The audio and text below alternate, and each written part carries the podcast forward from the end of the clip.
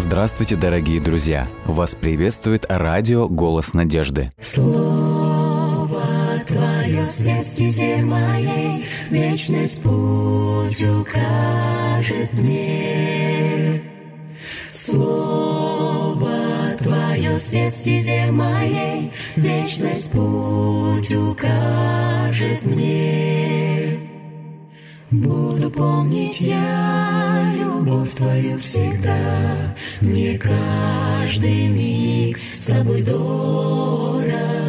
Веди своей рукой в небесный град святой, И будь со мной Ты до конца.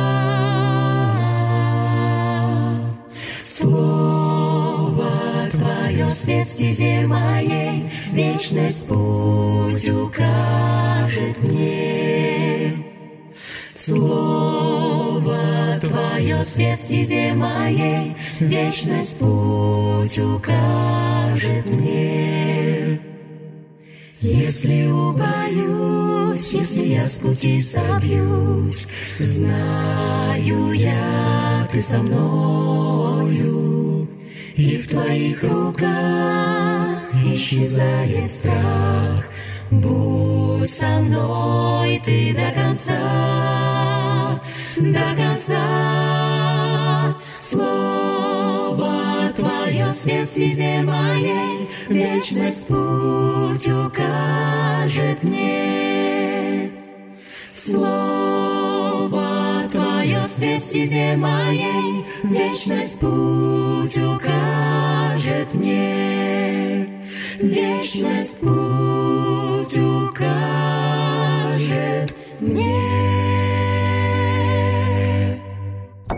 Дорогие радиослушатели, э, мы сейчас будем читать 58-ю э, книгу, 58-й псалом книги «Псалтирь». Э, Так что, если у вас есть возможность, открывайте вместе с нами или просто слушайте наши размышления. И в конце мы будем молиться. Если у вас есть какие-то молитвенные нужды, молитвенные просьбы, пришлите их нам во всех социальных сетях нашей группы радиотелецентра «Голос надежды» или на номер WhatsApp или Viber, номер телефона плюс 7 915 688 76 01. Да, Псалом 58. «Боже мой, спаси меня от врагов моих, защити от нападающих на меня, избавь меня от злодеев, спаси от людей кровожадных. Вот они подстерегают меня, враги лютые, готовы наброситься на меня. Не за преступление мое какое, не за грех мой, Господи, спешат они напасть на безвинного. Пробудись, взгляни на бедствие мое и на помощь приди. Господи, Ты Бог воинств, Бог Израиля, воспрянь, чтобы воздать всем народам, не пощади ни одного из этих нечестивцев неверных. Каждый вечер они появляются, воют, как псы, вокруг города ходят, из уст твоих ругательства изрыгает, во рту у них словно меч слова ронящие. Кто услышит, думают они. Но ты, Господи, посмеешься над ними, унижению предашь язычников. Сила моя на Тебя я взираю, Бог, крепость моя. Мой Бог в любви своей неизменной пойдет впереди меня и на врагов моих даст мне смотреть с торжеством. Не умертви их разом, Господи, дабы народ мой не забыл о том, что нечестивцев ожидает. Рассей и не зложи их силою своею, защитник наш что ни слова у них, то грех, то ругательство. Пусть же гордыней своей, как сетью, они уловлены будут и проклятиями, и ложью, которые они изрекали. Истреби их во гневе своем, истреби, дабы совсем их не стало. Вот узнают тогда, что Бог правит в Израиле, что всей землею Бог управляет. Каждый вечер они появляются вновь, воют, как псы, вокруг города ходят, бродят они в поисках пищи и рычат, когда остаются голодными. А я буду воспевать силу Твою, и с утра раннего, ликуя, любовь Твою неизменную буду восхвалять, ибо Ты крепостью был для меня и прибежищем в день бедствия моего. Ты – источник силы моей, хвалу я Тебе воспою, ибо Ты, Боже, крепость моя, Бог, являющий мне любовь свою неизменную. Мы уже говорили, что последние псалмы и последующие псалмы, они связаны с темой врагов Давида. И это так называемые псалмы плача, это наиболее крупная группа текстов, э, вернее, псалмов книги «Псалтырь».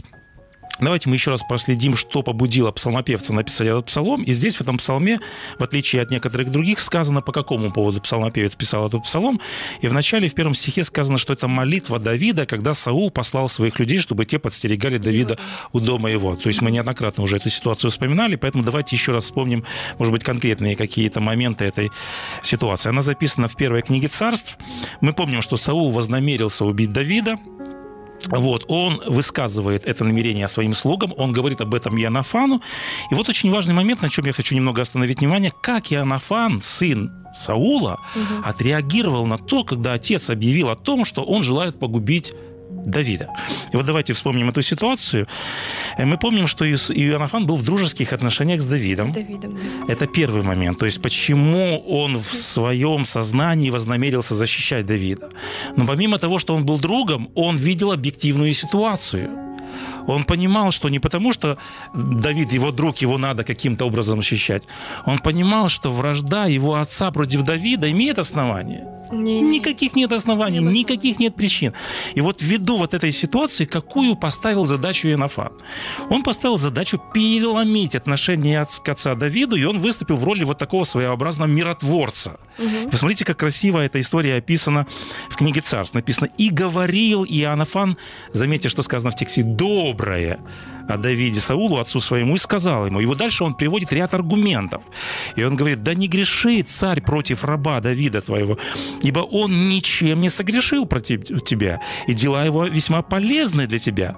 И дальше он говорит, он подвергал опасности душу свою, чтобы поразить филистимлянина. Господь соделал великое спасение Израилю. И дальше он говорит, Отец, ты видел это? Ты радовался этому? И вот у него вопрос риторический. Для чего же ты хочешь согрешить против невинной крови и умертвить Давида без причины? То есть вот у Давида, у Иоаннафана два аргумента. Я хочу вот на них сосредоточить внимание. Первое. Причи... Почему нет причины для вражды? Потому что это означает пролить невинную кровь. Ну да. То есть у Давида нет никаких таких вот оснований, чтобы действительно он заслуживал смертной казни. Это первый аргумент. Поэтому он говорит отцу, если ты прольешь невинную кровь, ты этим совершишь тяжелый грех. Да. Вот. Это как бы такой негативный момент. А позитивный момент, к которому апеллирует Давид, он говорит, отец, почему ты не замечаешь заслуг? То есть вот как бы ты вот почему-то враждуешь. Почему ты не замечаешь заслуг Давида? Какие он представил отцу заслуги Давида? Он говорит, Давид совершил великое спасение Израилю. Он говорит, ты видела это, ты радовался этому. Это заслуга Давида. То есть Давида, наоборот, нужно не смертной казни предавать, не обесчестить, а наоборот что? Восхвалять. Давид достоин чести, наоборот. Что мог сказать Саул на эти возражения? Есть у Саула какие-то аргументы? Саула никаких аргументов, как бы вот этой аргументацией своей, Анафан как бы загоняет Саула в такой угол. аргументационный угол. Да. Саулу некогда деваться, это его сын, и он выполнил очень здорово свою миротворческую такую миссию, и сказано, и послушал Саул голоса Инофана. И вот здесь вроде как бы это напряжение было снято, и мы помним, что Саул, Давид даже приходит в дом Саула, Давид играет на струнах в доме Саула, и вот здесь ситуация какая? Как надолго продлился вот этот мир или вот это перемирие? И вот мы в тексте читаем. До Далее. войны? Нет, вот Давид пришел в дом Саула, вроде э, как бы вот это наступило перемирие, mm-hmm. вроде как бы Саул успокоился вот в этом своем намерении. Но посмотрите, что дальше по тексту сказано в первой книге царств. И злой, когда Давид играет на струнах, Давид в доме Саула, и сказано, и злой дух от Бога напал на Саула. Я хотел обратить внимание немножко на этот текст. В новом переводе сказано, однажды злой дух по воле Господа опять нашел на Саула. Как понимать вот этот момент? Разве может злой дух от Бога приходить к людям. Или, как сказано здесь, по воле Бога злой дух опять нашел на Саула. То есть немножко Это такой противоречивый, странный, странный момент, да, странный момент. Давайте вот кратенько прокомментируем эту ситуацию. Э, мне понравилось, как один автор эм, определил слово проклятие. То есть мы знаем вот эти два очень важных смысловых э, таких э, слова, слово благословение и слово проклятие. И вот мне понравилось, как один автор дал определение слову проклятие. Он определил слово проклятие следующим образом. Проклятие – это аминь Бога на выбор человека. Когда мы говорим после каждой молитвы слово «Аминь», как переводится это слово или Да что мы вкладываем так. это? Да будет так. То есть мы говорим о том, что это вот, вот наш выбор. Поэтому э, вот это «Аминь» Бога на выбор человека, когда человек упорно, настойчиво, э, вот беспреклонно делает какой-то выбор, для Бога выбор человека – это что? Это святая святых. Бог сотворил человека со свободой выбора и с личной ответственностью. И когда человек, э, Господь убеждает человека, Господь э, умоляет даже человека, Господь приводит различные аргументы. Но когда человек делает окончательный выбор, что остается делать Богу? Сказать аминь на его Господь говорит, выбор. аминь, да будет так, ты сделал свой выбор. Он говорит, я не могу насиловать твою волю. Враг душ человеческих, он насилует волю человека. Он преодолевает волю, он не считается с человеком. Хочет человек или не хочет, враг врывается в жизнь человека, делает его рабом. Господь же, в отличие от врага душ человеческих, он спрашивает, хочешь или не хочешь. Он говорит, я предлагаю тебе жизнь и смерть, благословение и проклятие, добро и зло. Выбери. И когда человек делает свой выбор, что остается сделать Богу? Бог говорит аминь. Согласитесь. Да будет так. И вот в этой ситуации мы видим, что э, здесь получается, что Бог убеждал. Видите, когда Иоаннафан приходил к Давиду, это через, Да- э, Иоаннафан, через Иоаннафана Бог обращался к сознанию Саула. Бог убеждал различными аргументами Саула, что вот это его поведение, оно абсолютно недостойное и недопустимое. Но мы видим, что в сознании Саула все-таки назревает вот эта вот ситуация, знаете, вот этот как чир, вот как этот нарыв, он все-таки вот эту ненависть питает к Давиду, и в конечном итоге все-таки Саул делает свой окончательный выбор, и когда Бог увидел, что это окончательный все-таки выбор враждовать, что остается сделать Богу? Просто согласиться. Бог отпустить. говорит, Саул, я тебе давал различные аргументы, Госп- я тебя убеждал различными способами, но если ты все-таки остаешься непреклонным к своему мнению, если это твой выбор, да будет так. И поэтому вот этот текст, он и подчеркивает этот момент, что все-таки это был выбор Саула, и Господь просто, написано, допустил злому духу. Он говорит, ну если это твой выбор, ну тогда пусть тогда это будет по твоему Зависть выбору. это дело такое. Саул, как мы видим по истории, он был очень завистливым. И даже э, вот он согласился с Иоаннафаном, успокоился, сказал, что ну хорошо, жив Господь, Давид не умрет. То есть и Саулу Но нужно было когда- остановиться здесь. Да, но когда опять началась война, Давид вышел и опять одержал победу, Саул зада- за... Задохнулся от своей задохнулся зависти. от своей зависти, да. Э, И опять, ну, Вот, вот этот, вот этот вот дух Саула, он опять же говорил, то есть он прислушивался к вот этой к своей низменной природе, к низменным вот этим аргументам, и они победили в нем. И когда Саул делает, к большому сожалению, свой окончательный выбор все-таки враждовать, Господь говорит, это твой выбор. И он э, не стал препятствовать тогда Саулу. Дальше написано, и поскольку, скажем, вот Саул сделал свой окончательный выбор, вот в тексте дальше и говорится, и хотел Саул пригвоздить Давида копьем к стене, но Давид отскочил, потом Давид, написано, убегает и спасается. И вот далее э, говорится о ситуации, которая побудила Давида написать вот именно вот этот 52-й псалом. 11 кни- э, текст первой книги царств. 19 главы сказано, «И послал Саул слуг в дом Давида, чтобы стеречь его и убить до утра». То есть мы говорим, вот мы немножечко проследили контекст Да, этой это ситуации, раз и вот непосредственно вот этот момент, который побуждает, Давид находится в осажденной крепости. И вот давайте немножечко вот эту ситуацию вами- с вами разберем. Какая создалась ситуация? Давид дважды увильнулся от копья Давида, ускользнул от него, да, спасается вроде от этой ситуации. Ему удалось даже выбраться из дома Давида, то есть он убегает от дома Давида, вроде бы он спасается, но он приходит в свой дом и надеется, что его дом станет чем для него? Его... убежищем, крепостью. Но когда дом окружили войска Саула, чем для него дом стал вместо того, чтобы стать крепостью? Ловушка. Он стал для него, наоборот, смертельной ловушкой. То есть Давиду деваться некуда. Мгм. И вот Давид находится в этой ситуации, дом окружен воинами Саула. Давид, знаете, вот опять же, когда Саул был аргументами загнал в угол, а теперь Давид загнал вот в этот смертельный угол или в смертельную ловушку. И когда человек загнал в смертельную ловушку, как обычно реагирует человек? Он в страхе, он мечется, Давиду некуда деваться. Или смиряется. Э, ну, вот знаете, когда смертельная угроза, тут, в общем-то, особенно не смиришься. И поэтому, конечно, я сейчас к тому, что на эмоциональном уровне, когда Давид находился в, в том моменте, вот он потом не описывает в 58-м псалме вот эти свои переживания. Но э, давайте посмотрим, как вот Давид описывает эти свои переживания.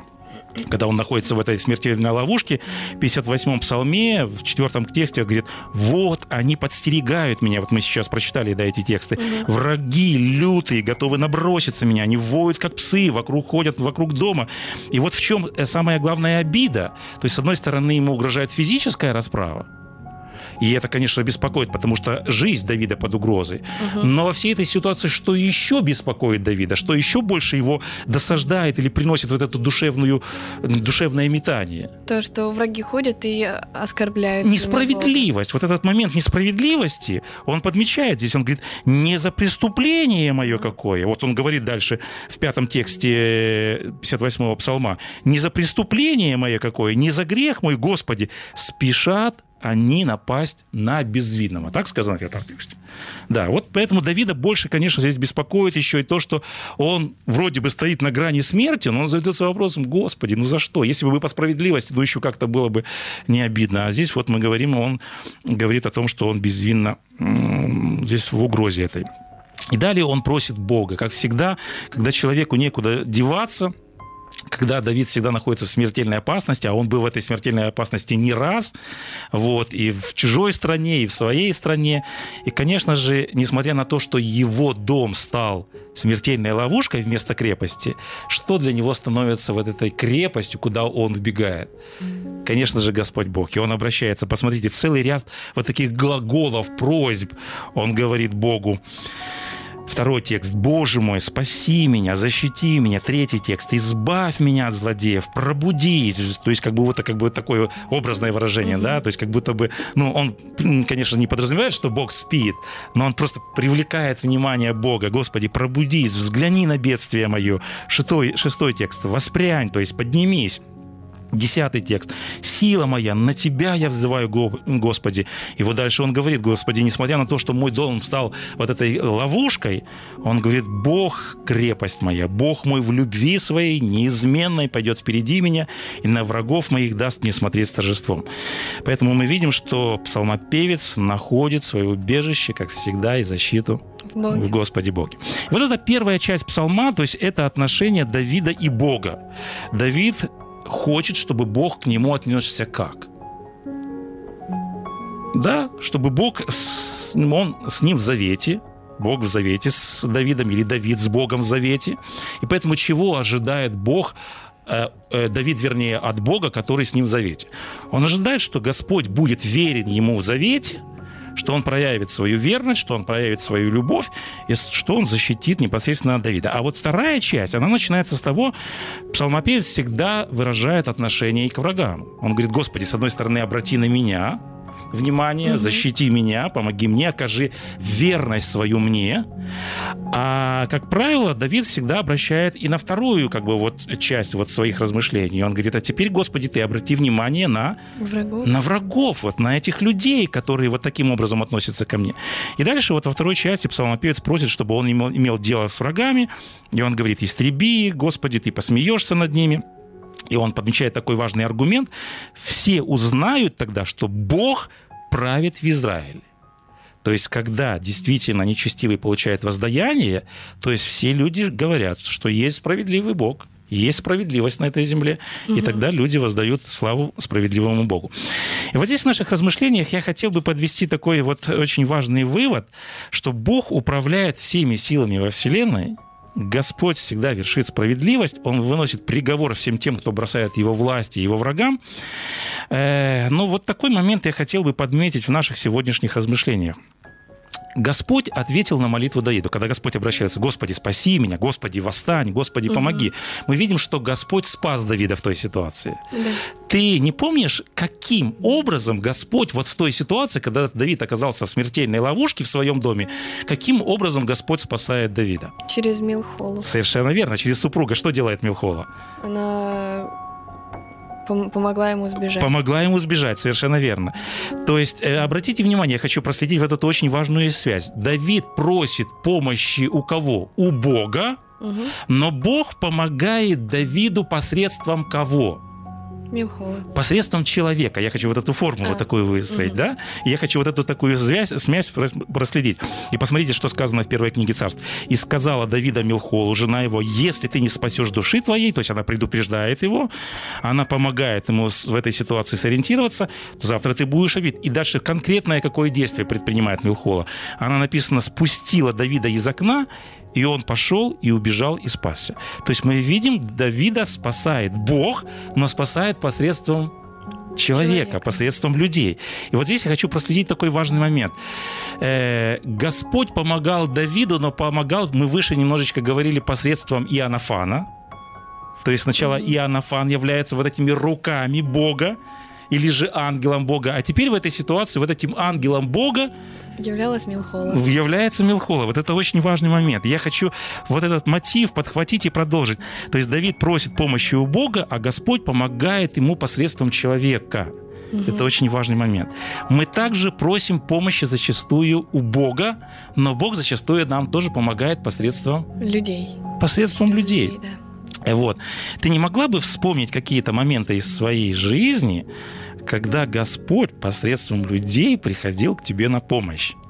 И в лице людей, ну, можно так образно сказать, приходили к тебе ангелы. А, Может быть, э, Ты, может быть, даже и не, не зная, что это было так, но может быть, я Да. даже не знаю, что это Да, было да. так. Может быть, я не придавала а, много значений или наоборот придавала больше значений, чем нужно было.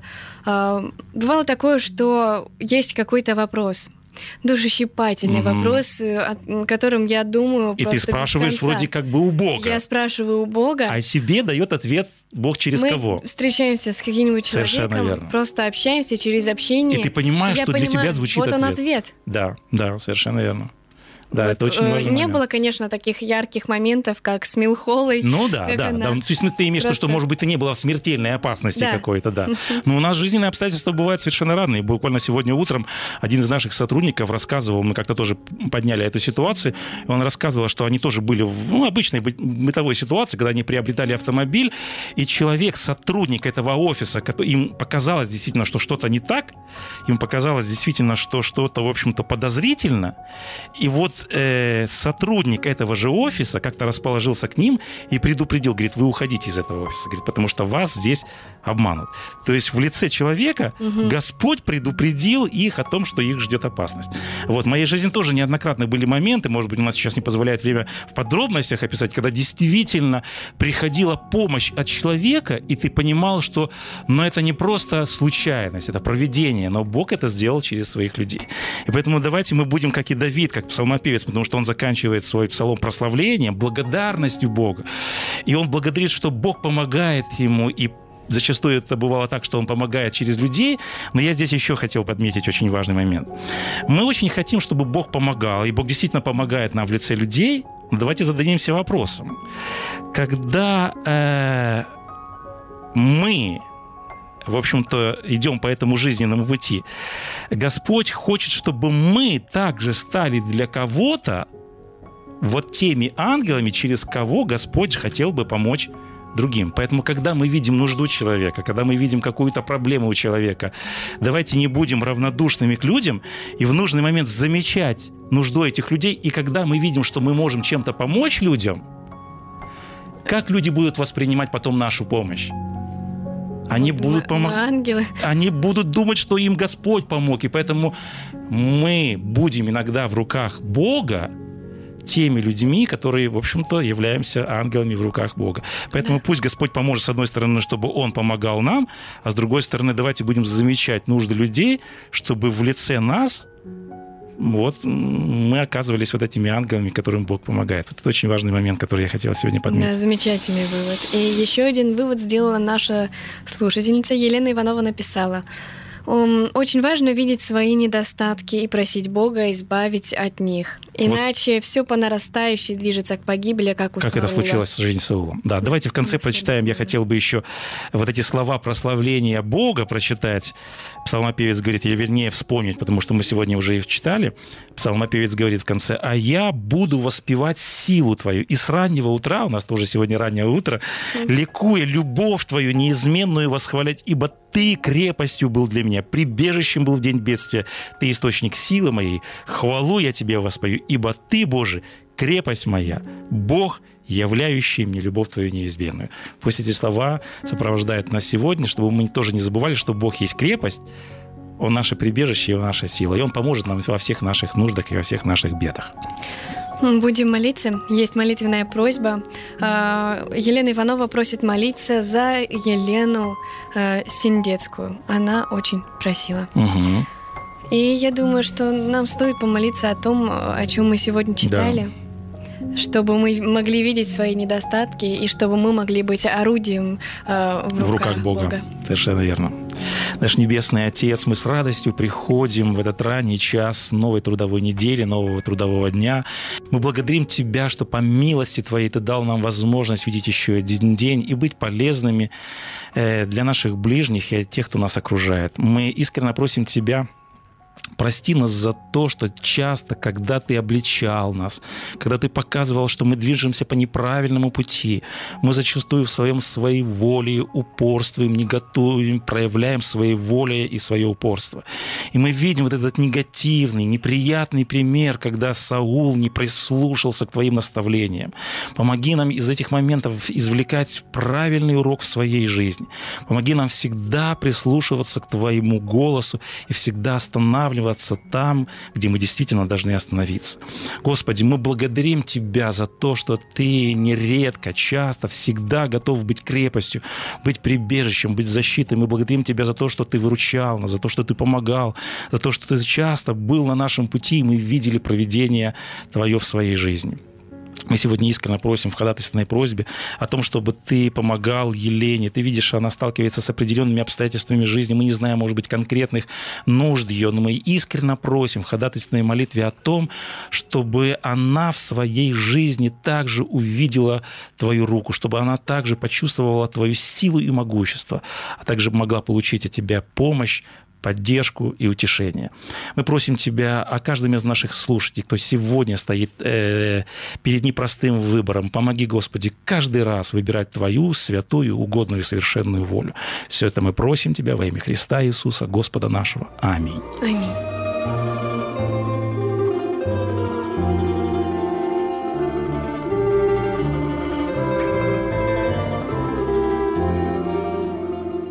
Дорогие друзья, вы можете оставить свои сообщения через WhatsApp и Viber по номеру плюс 7 915 688 7601 или позвонить нам на бесплатную линию, которая работает на территории Российской Федерации. Номер 8 800 100 ровно 1844. 8 800 100 ровно 1844.